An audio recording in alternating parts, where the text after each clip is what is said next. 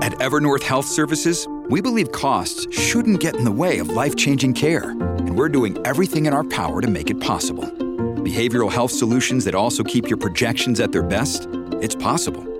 Pharmacy benefits that benefit your bottom line? It's possible. Complex specialty care that cares about your ROI? It's possible. Because we're already doing it. All while saving businesses billions. That's Wonder made possible. Learn more at evernorth.com slash wonder. Look, Bumble knows you're exhausted by dating. All the must not take yourself too seriously and 6 1 since that matters. And what do I even say other than hey? well, that's why they're introducing an all new Bumble with exciting features to make compatibility easier, starting the chat better, and dating safer. They've changed, so you don't have to. Download the new Bumble now. Hello, everyone, and welcome to episode 77 of the Burden of Command podcast. I'm your host, Earl Breon. Today's guest is Mr. Anthony Casablanca. Anthony and his brother Guy are co founders of GriefLeaders, a training and consulting organization devoted to educating leaders on how to help grieving employees excel at work. Guy is a dually licensed funeral director and mortician, highly experienced at facilitating healthy grieving processes. He has owned two businesses, consulted for corporations, and led teams of managers. He currently manages a funeral home in Loveland, Colorado.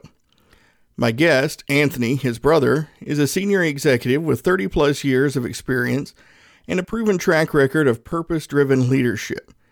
He has held several leadership roles with Batesville Casket Company, the world's largest funeral service products provider, and he was named the 2009 Human Resources Executive of the Year for the state of Indiana. They have also written as co authors the book The Dying Art of Leadership How Leaders Can Help Grieving Employees Excel at Work. And he's another uh, great guest for my friends over at C.S. Lewis Publicists and Company. And I think you're going to really enjoy what Anthony has to share. And I say enjoy kind of with quotation marks because the topic we're going to be talking about, uh, helping our teammates through grief, um, it's a very important topic, and it's one I know uh, that not a lot of leadership material really covers. And Anthony and Guy have done a really good job of kind of helping us as leaders be a little bit more empathetic, be a little bit more understanding, and help our teammates get through uh, these these grieving moments. And he makes it very clear, even though they have a background in, in the funeral business, this isn't always about loss of life. Grief can come in many shapes and forms. And many of us leaders are woefully ill prepared to uh, to handle that. So, without further ado, I'm going to get out of your way and let you listen to this great interview with Mr. Anthony Casablanca. All right, well, welcome, guest, and welcome Anthony Casablanca to the show. How are you doing today, sir? I am doing fantastic, Earl. Thanks so much. How about yourself? I couldn't be better. You know, it's another beautiful, officially winter day here in Indiana, right? That's correct. It's even there's even a little sunshine out, which is unusual. Yeah, yeah I think uh, I haven't seen what the temperature was today, but yesterday it got almost to 50, which uh, people who aren't necessarily familiar with Indiana winters, uh, that's pretty that's pretty awesome for winter up here. Yes, it was. so, Anthony, let me go ahead and uh, get you started where I start off all of my guests. When you hear the term burden of command, what does that mean to you? Um, so, well, it's a very interesting term actually because I I view command or leadership as a as a privilege, but if I if I had to say, you know, the burden of command, and I will explain this a little bit, but I would say the burden of command is people.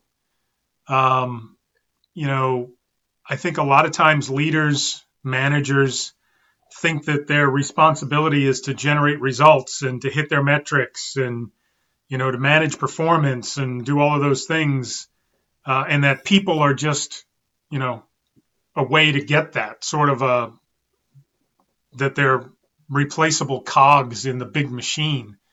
Um, but the true, you know, true leaders, the great leaders realize that leadership is really all about the people, and it's a privilege to whether you're in the military or you're in corporate America or you have your own business. You know, it's a privilege to to have people that you're responsible for um, and care for. And I think that's the real burden of command is is when a leader is able to recognize that and balance caring for his people with the need to get results. Um, I have a personal mantra that's been a leadership platform of mine for a while, uh, which is people first, mission always. Mm-hmm. And I think striking that balance of of hitting your hitting your objectives and meeting your commitments, uh, but never doing it on the you know on the backs of your people. Um, that's that is, I think, the burden of command. No, I, I, I love that definition. And it's, uh, you know, you're right. I mean, a, a lot of the, the quote burden of command is people centric. And, um, you know, and I agree with you, uh, about leadership being a privilege. It's, you know, one of the things I always like to stress to, to folks when I'm working with them is, you know, nobody can make you a leader. Uh, doesn't matter who gives you what title. It doesn't matter who tells other people that they should follow you it's up to the people who follow you whether or not you are a leader. And, right. and so I love your people focus on that answer. Now, as I mentioned uh, in in the bio, uh, you were the author with uh, your brother, right? Correct. Yep. Yes, my brother Guy. Yeah, and, and the book is uh, "The Dying Art of Leadership: How Leaders Can Help Grieving Employees Excel at Work."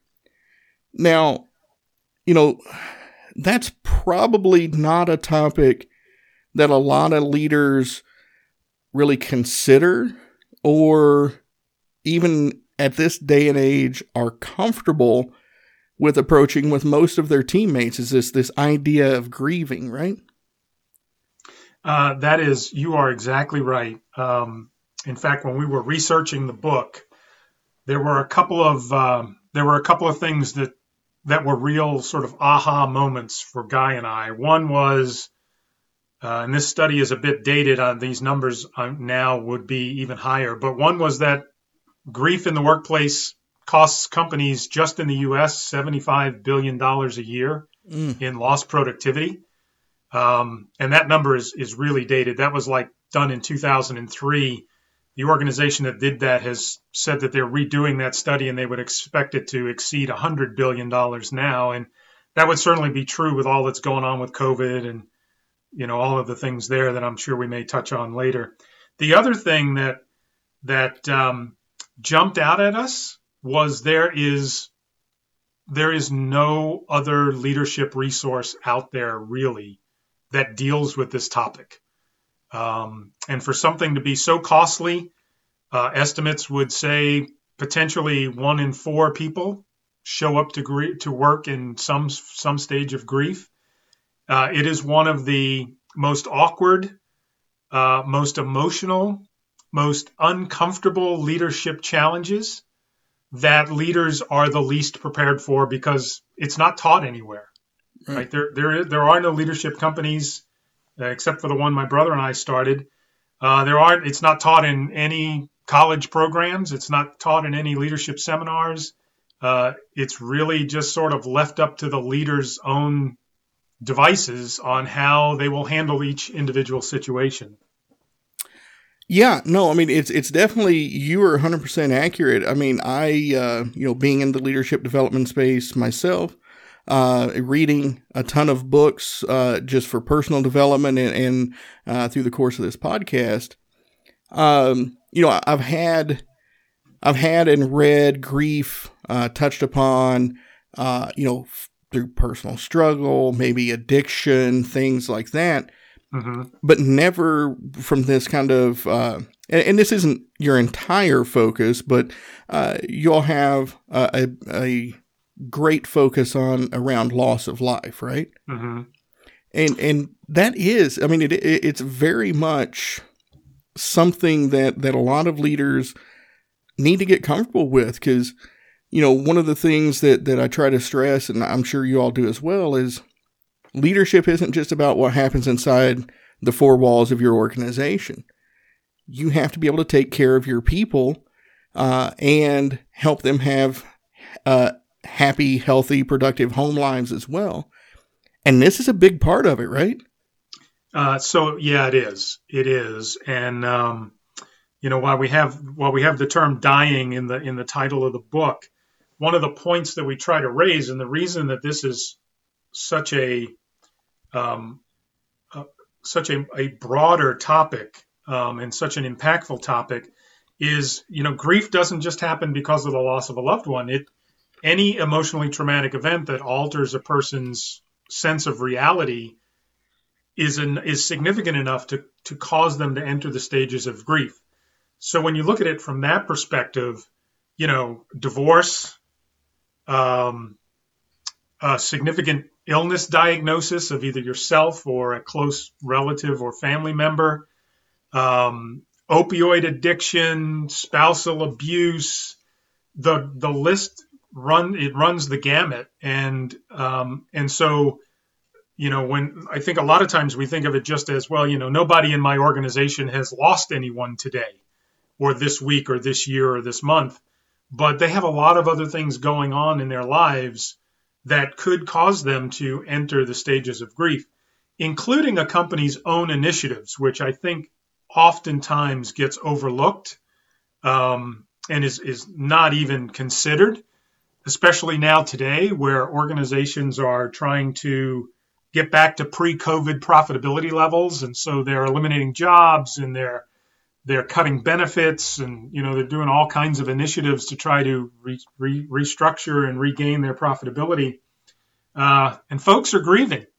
Now that grief may feel like a resistance to change to employ to a, to a leader but the reality is they're likely you know the, it really isn't a resistance to change. It's that people are grieving. Um, and so when you look at it from that context there is this is this is a this is a real leadership challenge that that leaders are not prepared to handle.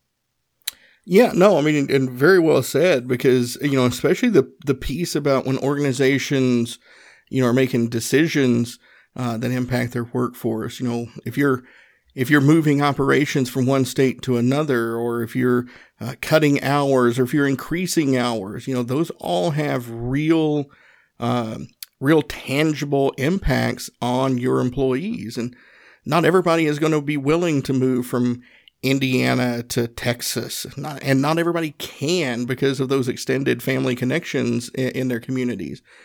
And, and that does create a lot of grief when you have to make a decision. Do I leave my family or do I keep my job? Right. Right. Right. Exactly. And, you know, I'm always amazed when I watch episodes of uh, Undercover Boss or The Voice, right? right? So, I mean, what we're talking about here is is um, when performance begins to slip. Try to understand the person's story before just reacting to the performance issue. Mm-hmm. Yeah, well, definitely. I mean, you know, and I love it because one of the things that that we t- uh, talk about uh, here the Leadership Phalanx. And I love the fact that you touch on this a little bit in this book as well. Um, in chapter four, you have uh, an entire chapter dedicated to, uh, again, we're not just talking about death here, folks, but this is the title of the chapter Understanding the Funeral Process, mm-hmm. helping leaders understand how the funeral process and different cultures' mourning practices impact their people. You know, and, and one of the things we talk about, and this is kind of what you brushed up on. I don't know if you've ever heard. Uh, have you heard the term moral injuries? No. So it's a lot of what you. It's very similar to what you were just talking about here. So what what the concept of moral injuries are? Uh, it's when we do things that violate uh, like deeply held beliefs, whether they be religious beliefs, whether they just be cultural beliefs. Um, but when we do something that violates somebody's deeply held belief, uh, we actually create, like if you look at brain scans, the same centers in the brain that, that light up if you stump your toe, if you break a leg, depending on the severity of the moral injury, they light up in the same response to the severity of a physical injury, right? And so, as our organizations are moving through and we're becoming more diverse and we're bringing more people in, and we aren't keeping our uh, organizational policies up to date with these different cultures that are now part of our organization, while we're trying to do the right thing, we can uh, unintentionally create these moral injuries and cause pain to our employees. And just like, let's say, if a runner with shin splints, you know, those themselves aren't necessarily catastrophic, but if you get them bad enough, they can lead to a total breakage of the leg. And it's the same thing here. And like I said, I like the fact that you touch on it. During a grieving process, every culture grieves uh, a little bit different. They have a little different way of viewing their home life. And you need to be aware of that, right? Correct. Correct. In fact, uh, it's funny that you bring this topic up. Uh, we just released, uh, we just put a video out on YouTube um, and also on our LinkedIn uh, page uh, uh, this morning. Actually, we released it. My brother recorded a video that talks about this very topic um, and links it to cultural diversity and inclusion, mm-hmm. um, which, you know, there's a lot of talk right now about cultural diversity, diversity and inclusion. But if you read what people are talking about, they're really talking about um, creating a world where people can be themselves at work, right? Mm-hmm. Um, that's the inclusion part. And that extends to the grief world. Right. Yeah. I mean, that's the thing that I think a lot of people missed about the, uh, uh, you know, the riots over the spring and into the summer was it wasn't, yes, they were about racial injustice, but it was ultimately, if you were paying attention and listening, it was about grief, right? Right. Yeah. Right. Very much so. Very much so. Um, and just the, uh, you know, the, th- there were a few posts that caught my interest, and I, I noticed that the pattern was um, folks who who whose view of that was, you know, I'm tired of of not being viewed as credible in corporate America. Mm-hmm. And frankly, a couple of the people I actually worked with them uh, and had no idea that they were struggling with that. Um, one of them actually wound up leaving the workforce ultimately after after she had left the company that that we worked at together. She went on to another organization, and I guess it only got worse, not better. And uh, she just she just said, you know, I was tired of having to to watch my facial expressions and watch my tone, and I had to just work so flippin' hard to make sure that that people heard what I said, and I just got tired of it. Just got tired of it all. Uh, and you know, she was she was an African American female, and that really got my attention. Not that that really has much to do with what we're talking about here, but but you're right. She um, she was she was she was in a state of you know depression mm-hmm. basically over the fact that no matter how she had to work so very hard uh, to be recognized and viewed as as her peers were viewed, um, and ultimately it caused her to leave the workforce. Yeah, and that's you know that's tragic. I mean, and and it is, you know, I think the kind of the the crossover here is you know that that grief piece.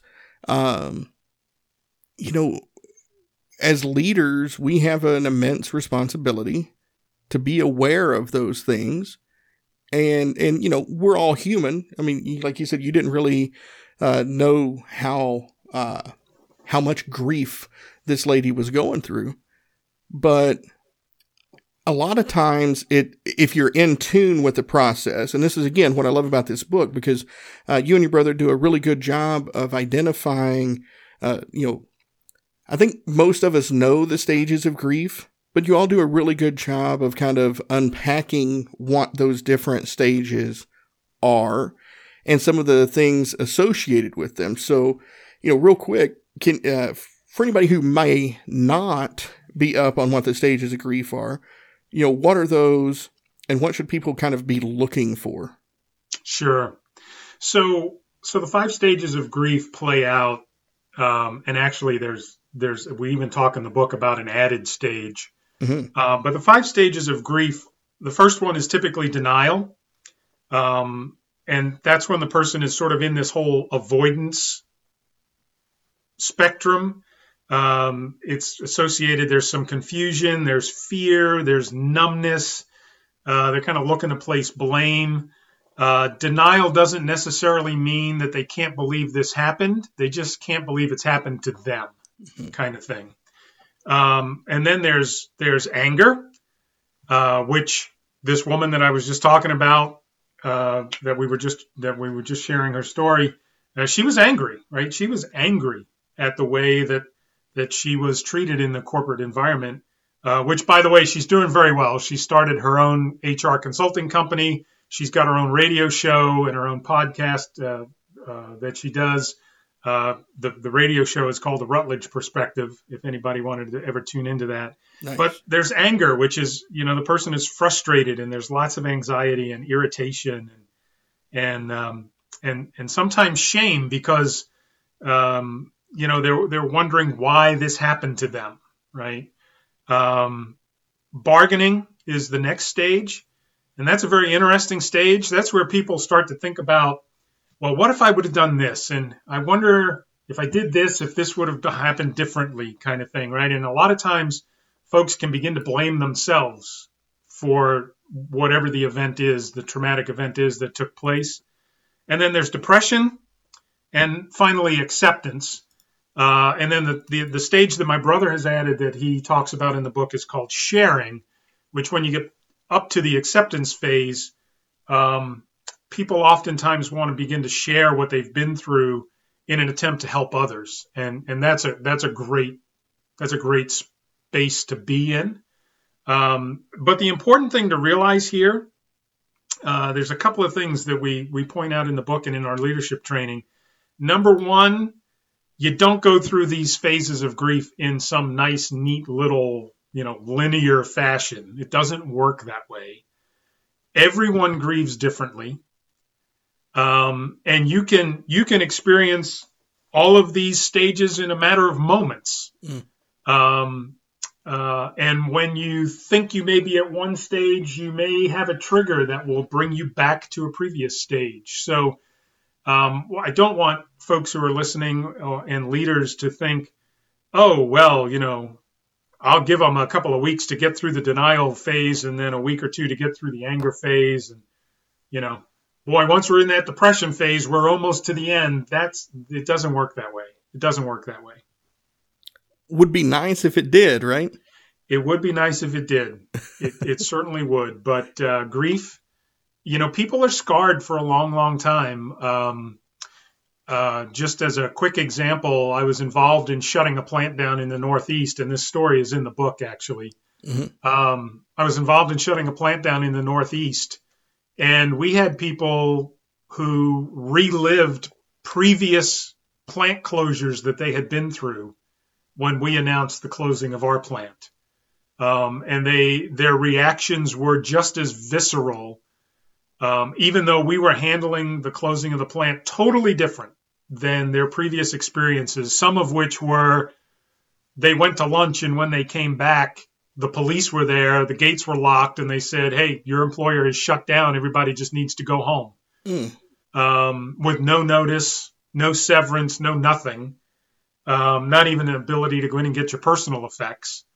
Um, we didn't. We handled our closing much, much different than that. Gave folks a year's notice and plenty of severance, and worked with them all through the processes. But when we announced it, the people's reaction was just as visceral and when I sat down and met with them, uh, they explained to me that their reaction was because of how they were treated, you know, three years, five years, 10 years ago, and what their family went through. And they had hoped and prayed that they would never have to go through it again. And now here it is again, out of work, got to look for a job, all of the uncertainty that comes with all of that. So, you know, you never it's important for people to realize you never really get over grief, you just get through it. And Yeah. that is true of whatever the event is that caused the grief. It doesn't have to be just the just the loss of a loved one, uh, but you carry that with you forever, and things can easily bring those feelings back to the surface again, months, years, decades later. Yeah, a hundred percent. You know, I mean, and that's that's at the root of uh, you know the veteran suicide epidemic. What you just said right there. Mhm. Um, you know, people people who haven't been in those theaters, and myself, thankfully, um, I served in uh, uh, in peacetime.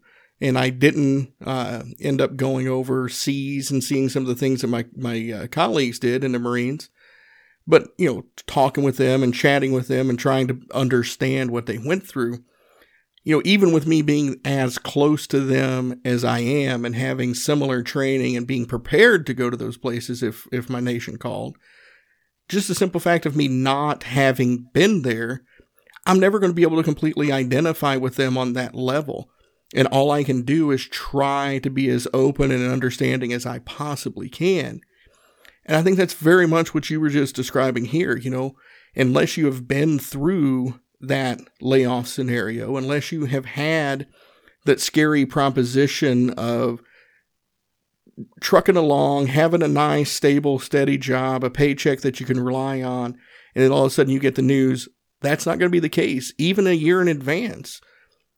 You know, you can't, unless you've been there, you really can't identify with that but a lot of leaders try to, right?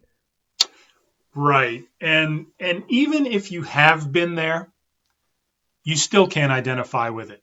Um, and the reason is um, there's there's a component that complicates a person's response to these emotionally traumatic events, and that is the factors that are the other factors that are going on in their life um, that you are may or may not be aware of, uh, but are likely not the same factors that you have been going through in your life or that you went through in your life when the event happened to you.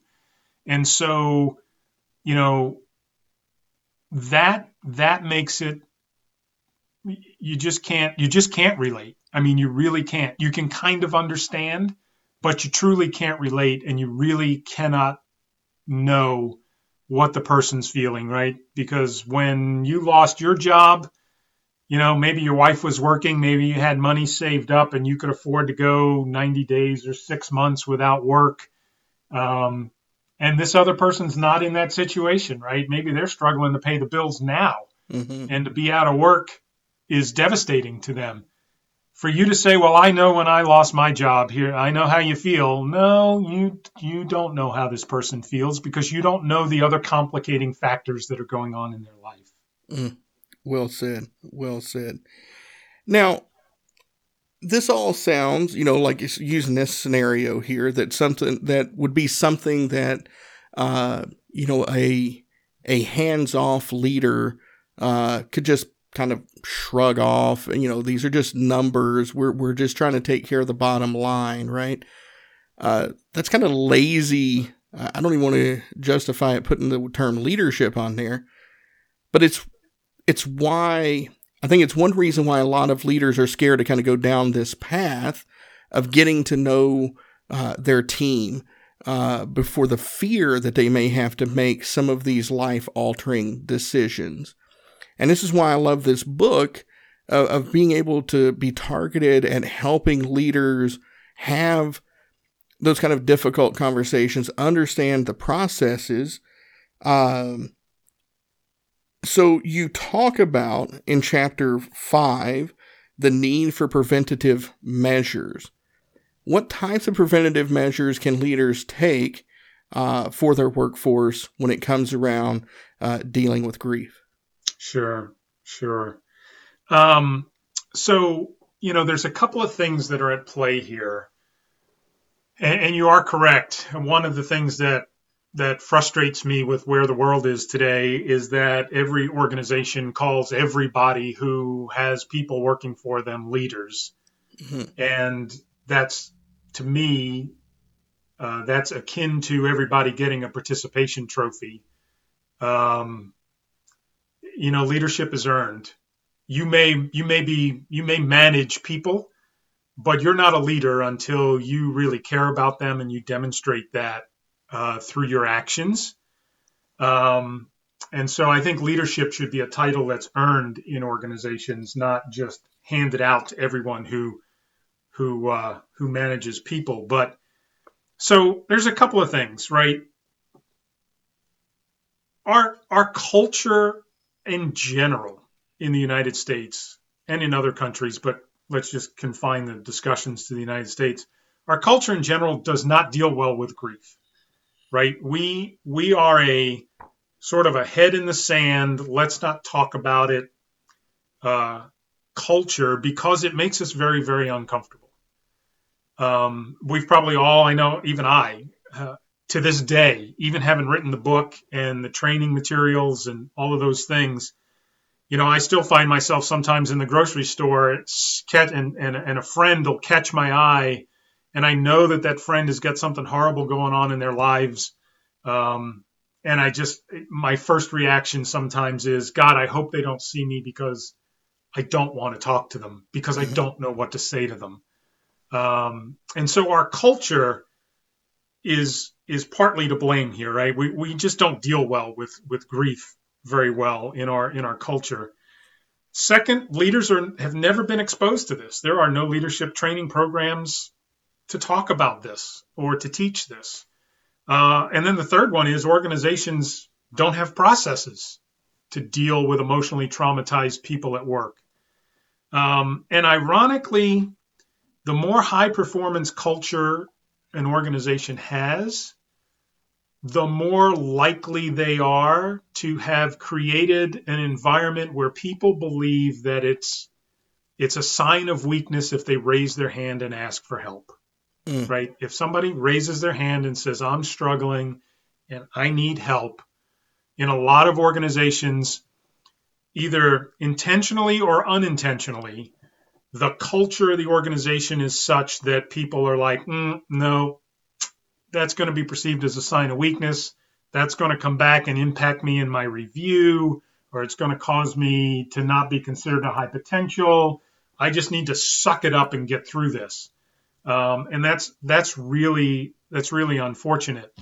Um, so, you know, leaders, um, the preventative steps they can take is really to to care about their people, right, and to to look for some of the some of the telltale signs. Typically, what winds up happening is a leader doesn't respond to this until there's a performance issue, mm. a significant performance issue.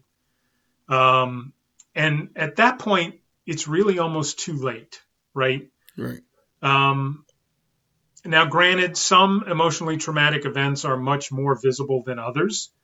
You would likely know if somebody's child, spouse, mother, father died uh, as a leader, but you might not know that someone's father was diagnosed with Alzheimer's and the family's struggling with how they're going to take care of him because, you know, he lives alone or that, you know, a woman, a spouse has been diagnosed with breast cancer or whatever, you know, whatever the, the event might be.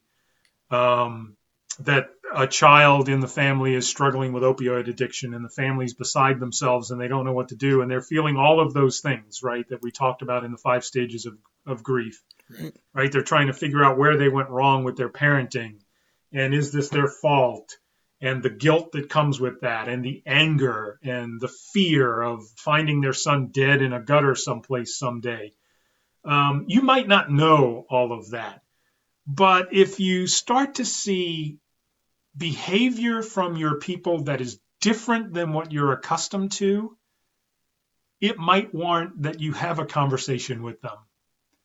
Um, a very compassionate, empathetic, caring conversation about, hey, I've noticed some things. Is there anything going on um, that you want to talk about? because if there is, if there's something we can do to help, we want you to know that that I, as the leader and the organization, want to help you through any situation you might have going on. Let's talk about this because I've noticed, you know, this behavior or that or the other thing, um, and I just want to make sure everything's okay. And I think that is the single biggest thing a leader can can do preventatively about this issue and in dealing and helping employees who are grieving to excel at work. Mm-hmm. Um, that's that's where it all starts. And and I know a lot of leaders are like, well, you know, I'm not, I don't want to get close to my people. You had mentioned this earlier, Earl, about you know they don't want to they don't want to they believe that if they're friends with their people, that it just leads to heartache down the road. Um, and I can tell you, you can care deeply about the people who work for you and they not be, you know, you don't have to socialize with them. We're not talking about going out to dinner every week uh, or any of those kinds of things, but it is taking, it is being emotionally invested in them um, and demonstrating that you care. And I think if you do all of those things, um, you will have created an environment where, where regardless of the company's culture, your people will feel comfortable enough raising their hand with you, the individual, to say, Hey, I need help. I'm struggling. Here's what's going on, and I need help. Um, so that would that would be my answer to that question is is care and have the conversations when you start to see some changes in behavior that that maybe don't that you're not accustomed to seeing in the person that you're leading. Yeah. No, I agree. I agree. I've said on this show uh, many a times before, and I'll say it many a times in the future. Leadership is just another relationship. Mm-hmm. Everything that makes a personal relationship work makes a leadership relationship work, and that, that is what Anthony just said. Letting your people know that you care, and it's subtle gestures. You know, swing by their machine and just see how they're doing, and actually listen uh, go by the break room and have lunch with your team instead of being in your office. Do subtle things and or do not so subtle things. Like on this topic, uh, you know, back in episode 35, I had the pleasure of uh, interviewing uh, Chief Jason Armstrong of the Ferguson, Missouri Police Department. And uh, he was actually in a position outside of Atlanta when the, the riots broke out in, in Ferguson. Uh, he's a chief after the fact, but he had, you know, was responsible with coming in and helping getting their uh, culture back on track. But we got to talking about an incident that happened in Atlanta, and it was an officer involved shooting. Two of his officers, uh, they ended up surviving, but I guess it was a little touch and go there. And uh, the the grief counselor, as you know, tends to happen a lot of times in these, they they send out the thing, hey, if anybody needs to talk, here I am. And the one thing that I loved about uh, what Chief Armstrong said was he goes, you know, I've been in that situation before on the ground side, and I knew nobody was going to respond. Exactly. So it was what he did, I think, was brilliant. As soon as that email came out, he responded to everybody and set up time to see the grief counselor. Mm-hmm.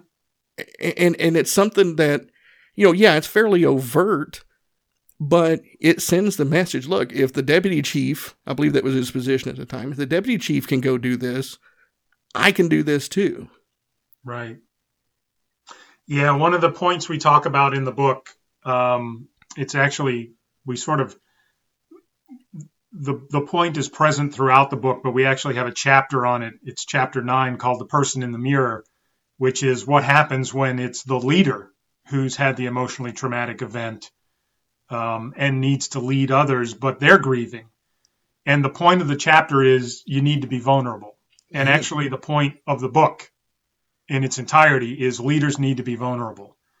Um, and when leaders are vulnerable, their people uh, will will also open up and recognize that they're in an emotionally safe environment uh, where it's okay to um, it's okay to do a lot of things right? One one being raise your hand and saying you're needing help. You'll also find that people will find that it's when you create an emotionally safe environment, they'll also raise their hand and say, "Hey, I don't think this is right," mm-hmm. or "I don't think I agree with that," or "Hey, I I think there's a better way to do this." Right? People will actually challenge more and push the organization further than they would have in an environment where they don't feel safe to speak up. Um, and so vulnerability is huge. And that's what that assistant chief did by doing that in a very public way. He demonstrated his vulnerability, which sent a message to everybody under him that, hey, it's okay. It's okay if we're struggling because he must be struggling too because he scheduled an appointment. Yep. Yep. And, you know, correct me if I'm wrong here, but, uh, you know, these are my experiences. Maybe yours are a little bit different. But when a leader takes that time and puts that effort in uh, to caring about their team, especially in, in grieving, uh, in, in times of grief, and then it comes their turn to experience it, the team is very likely to rally around them and help them and support them through it. Whereas if they haven't, you know, that's kind of when the knives come out. If you've treated your people like crap, not cared about them, and when it comes your time to stumble, those people are less likely to be supportive for you. And I don't want to put it as callous as they want to see you gone from the organization, but they're not going to be sad to see you go, right? Right. Right. Right. No, that's yeah, that's that's true. Yeah. That's true. And um it's yeah, it, and that plays out that plays out quite a bit. Um and the reality is you know, the team wants to help. It's one of the points that we emphasize in our training um, is that when there's an emotionally traumatic event in somebody's life, the team wants to help that person, right? When someone's grieving, the team wants to help, but they don't know how. Mm-hmm. And that's the that's really the point of the processes that we teach and the leadership model that we teach, the adaptive leadership model that we teach um, a big component of that is to to help the team understand how they can support this person, and they will be more than happy to do it. And when they do, uh, trust, morale, engagement, loyalty, productivity, retention, they all improve um, when you have an environment like that. Um, because because folks do want to they don't want to see the other person struggle um, but they don't know how to help and and they also are a bit afraid to go ask how they can help um, but the leader can play that role very effectively uh, if he if he engages in the in the grief process which is something that we talk about encouraging leaders to do. Yep. A hundred percent. No, I, I, I agree with everything you're saying. And, you know, the, the other thing that, that safety uh, that you create with that environment, you know, in, in modern society where, you know, there's this great quote and, and it's, it's when is unattributed. I'd love to know who actually said it because it's beautiful. It says change is changing faster than change has ever changed before. Mm-hmm. And if you don't have that type of environment, people are as you mentioned, can, these grieving processes can come across as uh, being resistant to change. Right. But it's not even that. It's it's just that people aren't comfortable with change. They're not. They don't feel safe and secure with change. And so change is just that much scarier to them because they're already dealing with something else in their life, right? Right. Right. Yep. Yep. Absolutely so, true. Um you know, speaking of change, changing faster than change has ever changed before. Uh, you know, over these last uh, nine months, 10 months, uh, a year, however, whatever clock you want to look at, uh, the workforce and, and how we operate as a workforce has changed dramatically. And it's a little more difficult uh, to have these kind of uh, inflection points where you can go and you know tap somebody on the shoulder and say, "Hey, how are you doing?" Uh, but it's not impossible. And you all dedicate a chapter to leading remotely. So, how can you lead remotely, and especially how can you help people through their grieving processes for whatever the reason is that they're grieving uh, via a video conference? Sure. Hmm, great question. Very timely as well. Um, uh, my brother just had an article published in uh, Great Leadership, uh, which is an online leadership forum, about this very topic. Um, so, you know, there's an awful lot of talk about emotional intelligence mm-hmm. in leadership. Um, and a lot of what we're talking about here is being able to pick up on those subtle verbal and nonverbal cues that people send. Much easier to do in person, by the way. Mm-hmm. Um, and I think where the leaders who do this very effectively, sort of innately, have the ability to realize the very subtle shifts in people's behaviors and language and tone and expressions.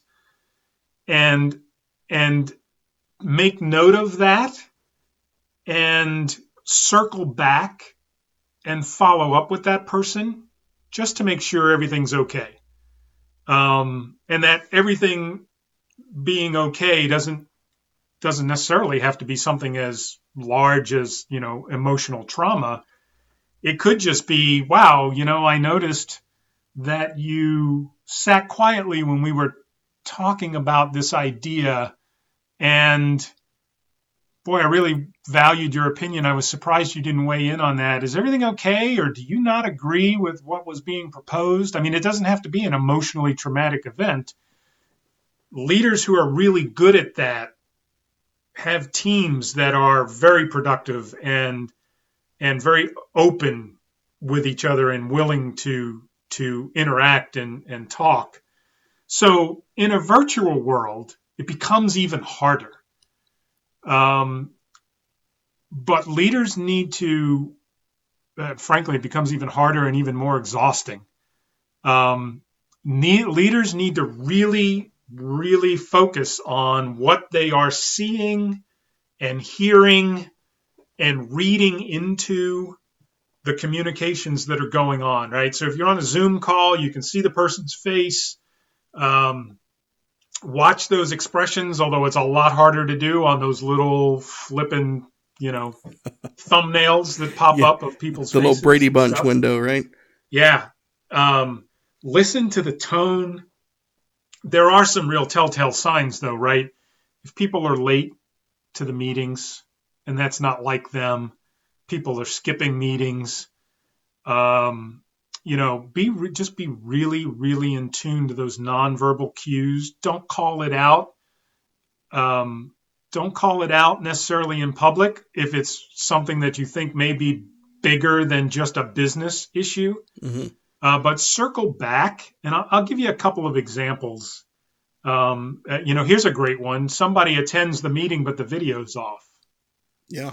Um, my brother, his nine-year-old son, is at home. He lives in Colorado now, and they're schooling from home because of the COVID situation, and Colorado is shut down. And and uh, you know he was on he was on the zoom call with his teacher in his class and his computer kept freezing up and he kept getting further and further and further behind.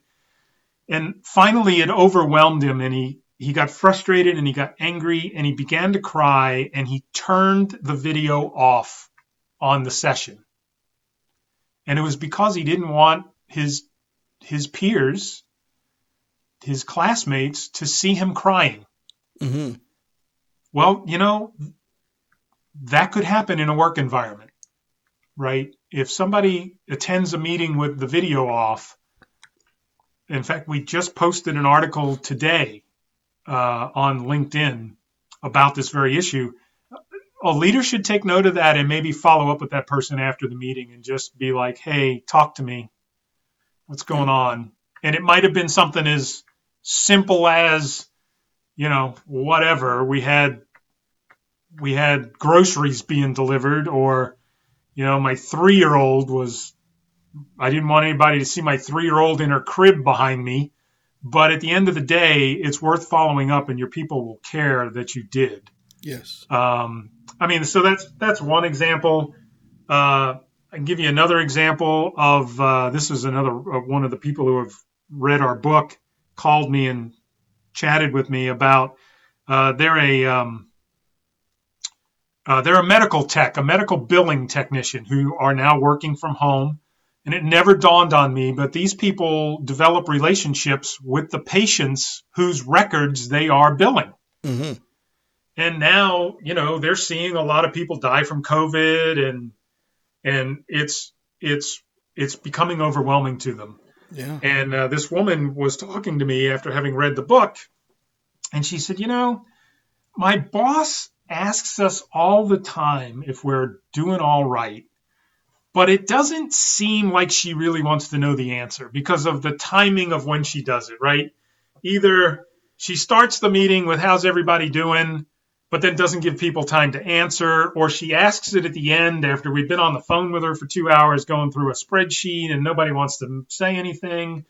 It just doesn't seem like it's ever the right time to ever say anything. And so after one session, they called each other and the team got on the phone and this girl said, you know, hey, are you, I find myself sitting in my home office just like crying several times a day because of what I'm reading on the screen from these patients. And to a person, they all said, oh my God, I thought it was just me. Mm. But at the end of the day, the leader is thinking that her people are just fine and they're dealing with it and they're getting through it uh, because, hey, I'm asking, how you doing? And nobody's saying anything. Well, yeah, but you're asking it in a public forum and not in a way that people recognize that you really want to know. Right. Um, and so, you know, you got to take those opportunities. And the best way to do it, I will go back to your example of the the assistant chief of police. The best way to do it would have been for that leader to say, "How's everybody doing? Cause man, I am really struggling. Yeah. I am struggling.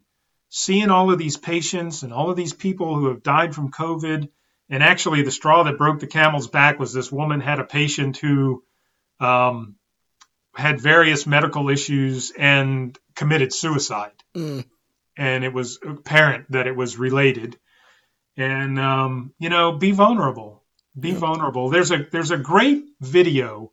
We mention it in our book, which is the only reason why I'll mention it here. That that you and, and maybe your audience might want to go see. But if you get an opportunity, uh, do a search of Colonel Arthur Athens. Okay. Um, he's a retired U.S. Marine colonel and teaches uh, leadership training at the military academy. Uh, I think he teaches it at um, Annapolis at the Naval Academy. There's a video, he did a video called What's Love Got to Do with It? Mm. And I've had the privilege of hearing him speak twice. Um, and it was truly a privilege. Yeah. He's the most humble, genuine person. I mean, he's very captivating, even though he's not very flamboyant. But the it's an hour long video, but you can watch 12 minute clips of it, and it's all about this topic. In Yeah. fact, it's he even has a 12 minute clip on when he was vulnerable and how his team responded to his need uh, when his newborn son uh, required open heart surgery and ultimately passed away. Um, he talks about about how he dealt with that and how it forced him to lean on his team. And it was one of the greatest lessons that he ever learned was that through his own vulnerability, how much stronger his team got. Um, so yeah, what's love got to do with it by Colonel Arthur Athens is uh, very much worth the time watching. Outstanding. Well, you had me at Marine, so I'll definitely give that. Yeah, I figured as much. I figured as much. He's a great man. He's he's a great man.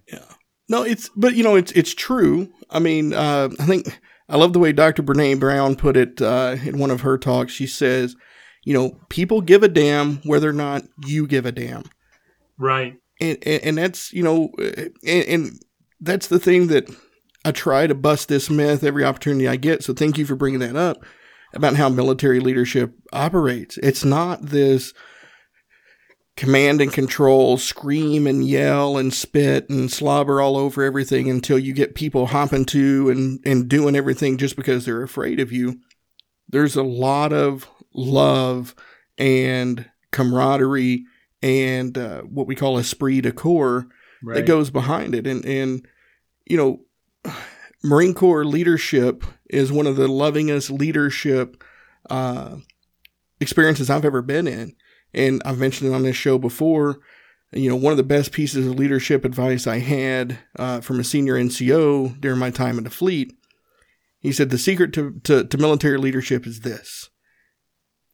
He said, You have to love your team so much that the idea of sending them into battle will rip your heart out, but you have to be willing to do it anyway.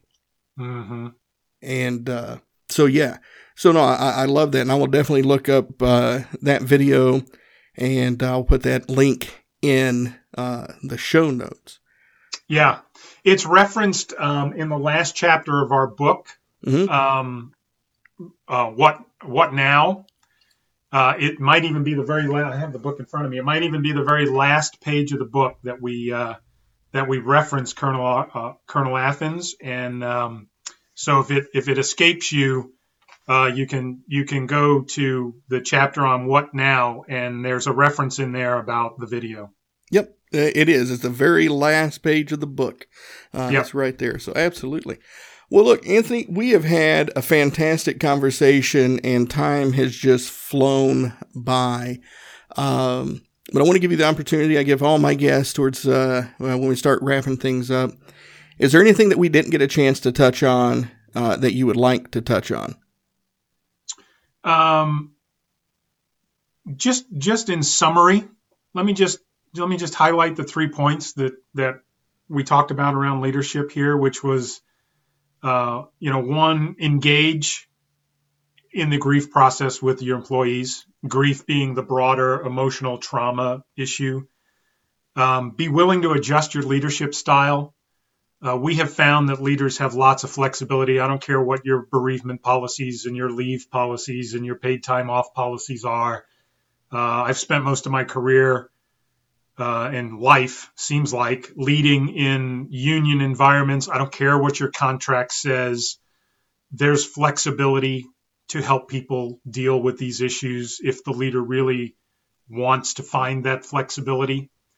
Um, you know, it's easy to hide behind the policy or the contract, mm-hmm. uh, but real leaders will find ways to help folks. So be willing to adjust your leadership style and involve the entire team those are the three big takeaways um, that we go into a great deal of depth. I mean, we, we have an eight hour training program that we take organizations through, but at the heart of it, those are the three things that we're teaching. Outstanding, outstanding.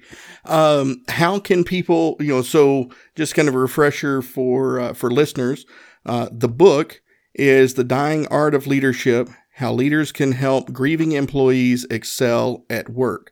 And I really uh, encourage everybody to pick up a copy of this because it is a very different, uh, I'll say, very fresh perspective on leadership and an important part of what it is to be a leader leading people. But how can people find out more about the book and more about what uh, you and your brother Guy uh, are doing? Absolutely. So, the easiest way would be to go to our website at griefleaders.com. Um, uh, it's pretty. It's an easy site to navigate, but there's a there's a page there about the book, and they can order the book directly from our website if they'd like. Um, and there's also uh, contact forms there, so folks can reach out to us for a complimentary consultation, uh, or if they want to engage us to come in and speak or to train uh, we certainly can do that. There's even a form there for them to share their story, and we would love for folks to go and share their story with us uh, because that just helps us to to keep our training real and on point. Um, and then, of course, they can follow us on LinkedIn, uh, either myself or my brother Guy, uh, and they can order the book through Amazon, whichever is easiest for for your listeners. Outstanding. And I'll, I'll have links to all of those uh, in the show notes for listeners uh, so they can uh, access all this information very, very easily. Um, Anthony, again, thank you very much for spending uh, pretty much this last hour with myself and, and my listeners. I've really enjoyed this conversation. So, so thank you. Well, Earl, I really appreciate it. It's been a privilege and an honor, and and thank you for allowing us to share our story and and the work that we're doing. Hopefully, we can help a lot of people. Oh, absolutely, no doubt, no doubt about that. I think you all are are, are really uh, kind of peeling back the blinds on a very sensitive piece of leadership, and uh, thank you for leading that way. And uh, folks, please go support them. Uh, go buy the book, check out their website, check out the videos. Um, and uh, you know don't be afraid uh, to to reach out.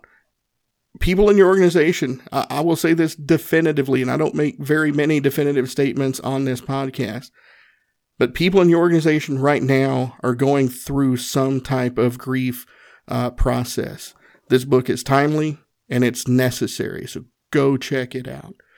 Um, and listeners thank you for spending this uh, this hour or so with anthony and i uh, really appreciate all of your support for the show and making it successful as is.